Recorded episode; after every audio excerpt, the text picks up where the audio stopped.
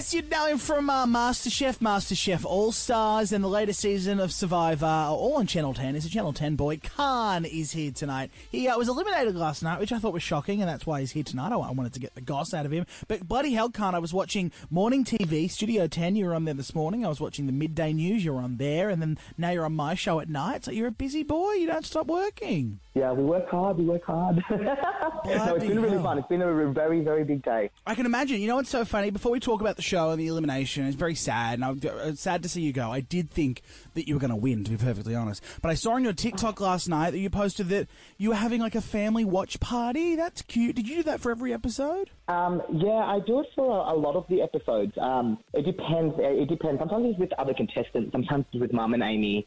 Mum is the funniest. She sits there with her phone and she films every single moment. I'm like, Mum, there's 10 play. And she goes, yes, no, I have this on my phone now, though. Oh, so she's filming the TV screen. Yeah, she's the cutest. And I'm like, So last night, I mean, what the hell? Were you like, it was like a blindside on a blindside, but I love that you said in your exit interview, you're like, I kind of liked that I was blindsided. Like, as a fan, that was kind of really fun to happen. Yeah, it was a blindside, but it's like, it's everything that you want. You don't want to go out peacefully. You want to be like, what just happened? Oh my God, my mind is blown. Yeah. It just makes the show a lot more fun. Yeah, it was a great experience, and like, it's not even me saying yes to it. I went for it. Like, it's the only kind of game that I wanted to play. I've been wanting to for so long. You like? Did you approach the team? Yeah. I went out for it. Like, it wasn't like one of those situations where I was being headhunted or anything like that. It was just me being like, all right, I do not want to do the other shows. I want Survivor. How do I make this happen? Oh, they're like, hey, we want you for Gogglebox. You're like, great. Well, I'll trade your Gogglebox for Survivor. Thank you very much. It actually kind of is. It wasn't Gogglebox. It was another show, but it was literally. Oh my God! You have to tell me what show. I went into 10 and we were talking about what was next, and it was like, oh, celeb, or like I'm a celebrity. And it's like, what do you want to do? And I was like, neither of those things, but what about Spiva? You manifested it. You made it happen. What about cooking in the jungle? Because obviously we got to know you on MasterChef. You wouldn't have many ingredients to cook with out there in the Aussie outback, I can imagine. Nothing, but then like you can change texture really easily with just water, or like with the rice, what I was doing is cooking it, and then with whatever we had left over, I would spread it around the pot and let it dehydrate for like a couple of hours, and then it's like crispy rice.